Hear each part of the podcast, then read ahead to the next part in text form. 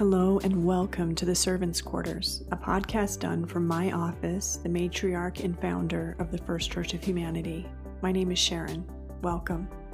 Ours is a new kind of church that focuses almost exclusively on the common golden threads of love and service present in every religion. While we realize that it may not be possible for the world to unite in doctrine or dogma, we wholeheartedly believe that it is possible for humanity to unite in love and service. This is our vision, and this is our purpose. Join us.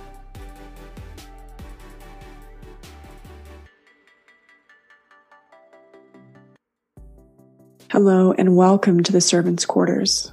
My name is Sharon, and I am at your service. Today's episode here in the servants' quarters is all about resentments. What are they? How do they affect us? And how can we be free of them?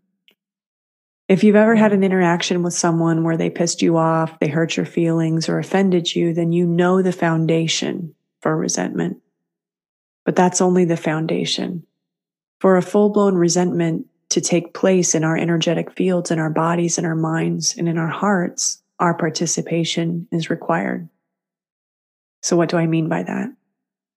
Well, normally when I experience something like that, where someone says something to me or about me that I hear about later, or they cut me off in traffic, or a myriad of other things that people have done to piss me off, when I experience that, a lot of times I can just let that go. It is what it is. I'm living in a spiritual school. It's all about being present, yada, da, yada, da, yada, da. However, a resentment which requires my participation, is distinctly different.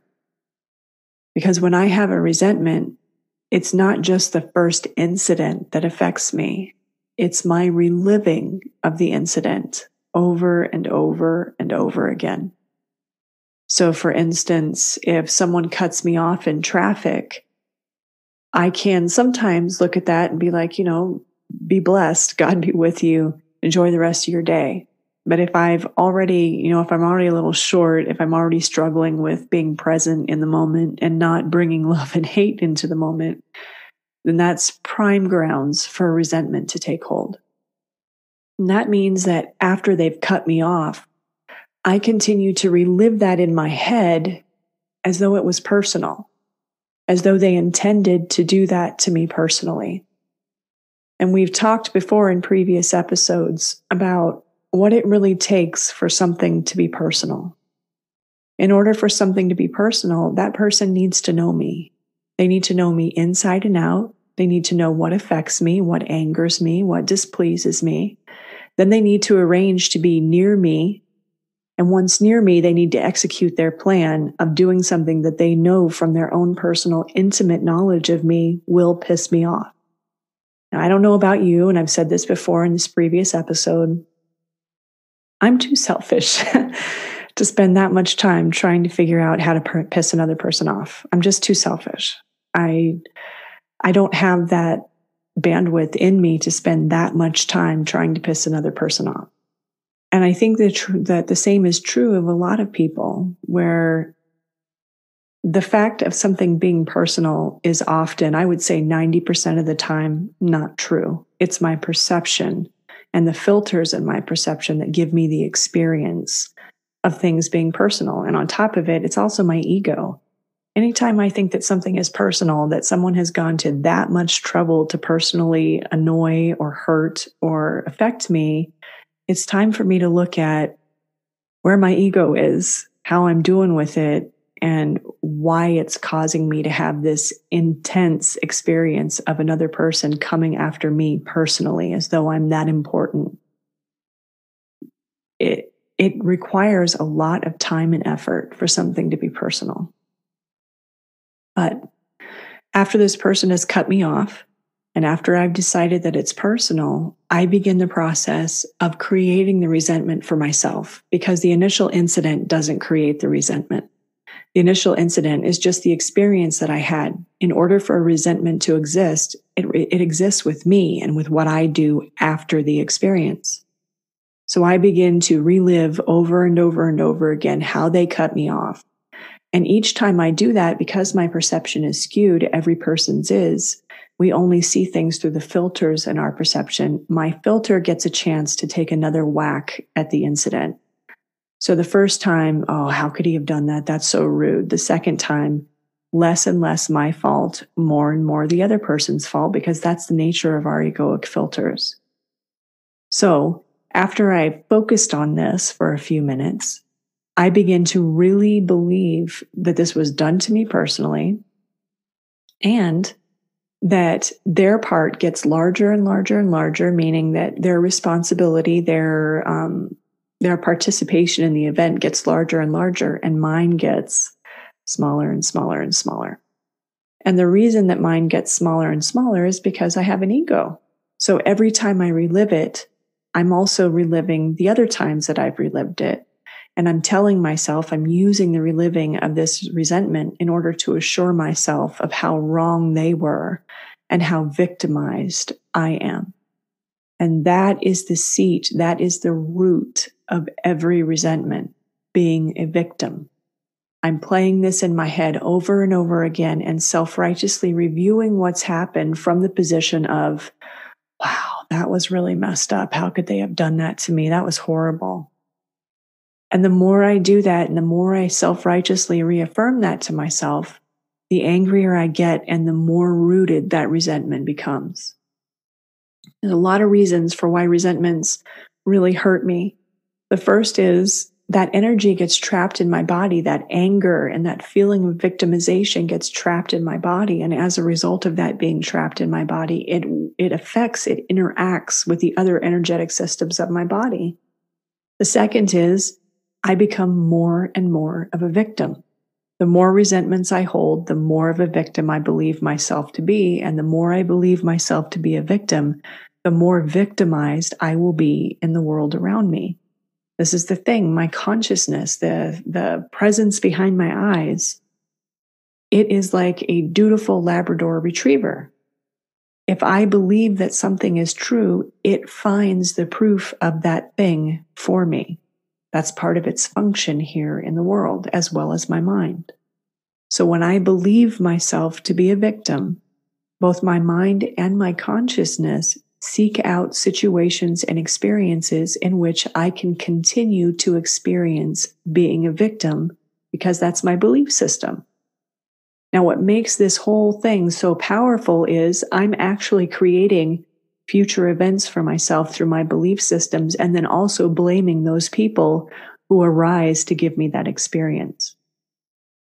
So by the time that I have thoroughly relived this resentment over and over and over again in my head, I'm firmly entrenched in being a victim. I have the energy of anger and victimization flooding around in my body, and the world around me appears to bring me more and more victimization, giving rise to an even easier path for future resentments. Not only that, it creates the idea and the new filter in my own mind that everyone is out to get me.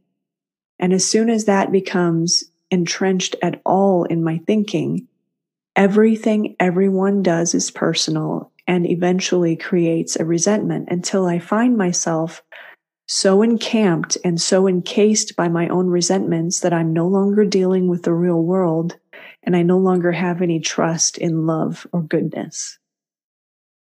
Rough place to be, right? So this is the thing. Once I have a resentment firmly entrenched, the only way to get out of it is to be able to allow another person, another point of view, another truth, another reality into that situation to help me take a more reasonable look at what I've experienced. That is why we offer the program called the Sunlight of the Spirit here at the First Church of Humanity. The reason for this program is once we have resentments lodged in our energetic fields and in our minds, it's very difficult to dislodge them on our own. As Einstein said, you can't solve the problem at the same level of thinking that caused the problem. So once I've got these resentments going, once I genuinely believe that the world is out to get me, I am in desperate need of intervention from another person. The Sunlight of the Spirit program is all about what's called inventory. And it's not a moral inventory. It's not an inventory of what I've done bad or wrong. It's an inventory of my resentments. Who am I angry at and why? We put those down on paper and then we begin to sit down with somebody who has been specially trained by me. I've done hundreds of inventories throughout the course of my life with other people. And this person begins to allow the sunlight of the spirit into our resentments. How does that happen? Well, when we mm-hmm. write out a resentment, it's in a form format and it's all about who am I angry at? Why am I angry at them? What area of my life did this affect? How did I respond to that area of my life being affected? And how could I have responded differently? Now you'll notice in this that we never actually include what the other person did towards the end of the inventory. We don't include what they did. In fact, we completely ignore it. Not because we agree with it, not because we approve of it or even accept it, but because we've already been spending way too much time looking at what the other person did. So as we begin to focus only on ourselves and to bring the sunlight of the spirit in through the participation of another person, we begin to see the truth of what happened. This is what it means when you will know the truth and the truth will set you free. We all have filters installed in our perception. They've been installed by parents, by family members, by teachers, by schoolmates, by society, by music, by books, by TV, by film, you name it, it's installed a filter. And many of them were installed in our formidable years prior to the age of seven, and we're still operating on them. The Sunlight of the Spirit program allows us to go in and to see those filters that are no longer working for us, and we will see them clearly in inventory. We see them because we begin to see the same filter causing the same issue with multiple people over and over and over again once we begin to see this, it's like a roadmap that gets laid out before us of what is it that I'm doing? Why am I doing it? And what effect is it causing in my life? Once I'm able to see that, I have all of the power and the presence that I need to not only change my previous experiences and my relationship to them, but more importantly, my new awareness of those filters and of how they have been operating in my life allows my consciousness to begin to unravel them for me.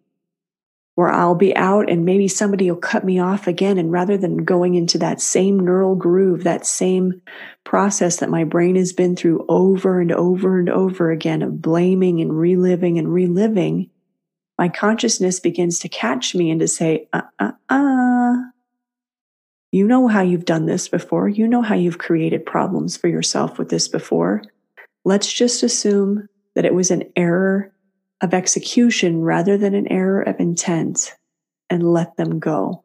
Release them, release the energetic pattern of holding on to that person. We've also discussed this in previous episodes that I cannot hold on to another person, hold anger for another person, and have that anger not affect me directly as well.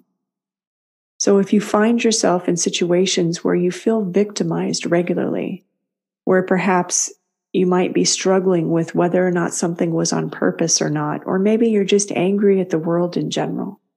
If this is something that you've experienced or that you continue to experience, we invite you here at the First Church of Humanity to become a member and to perhaps try the Sunlight of the Spirit project. It is an amazing, amazing thing that allows us to open and to widen and to expand our perception using someone else as the mirror or the presence that allows us to let go of what we believe to be true and to expand into what could be true. This is where our freedom lies. Our freedom lies not in reliving the past over and over again, but being fully present in the moment for what is really happening rather than what we think is happening based upon the filters that we often aren't even aware of in our consciousness. As we begin to release resentments, we will also find that our relationships with other people improve because the energy of resentment isn't residing in and around us. It isn't calling people to hurt us and to anger us. There are so many different ways in which we have the opportunity to expand into a greater sense of love for self and the universe. And the Sunlight of the Spirit Project is a powerful one of those ways. We invite you to join us and to participate in this life changing, life altering experience. Well, Thank you guys so much for being with me here today. I need to say, I forgot to start my timer before this episode started. It's my first time of recording both a video and a podcast at the same time.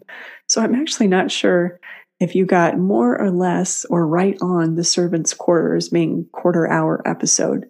So if under, I apologize. If over, I apologize. And I promise that I am going to get better with this over time. Thank you so much for joining me here today. And I hope that you always, always know that you are so, so loved.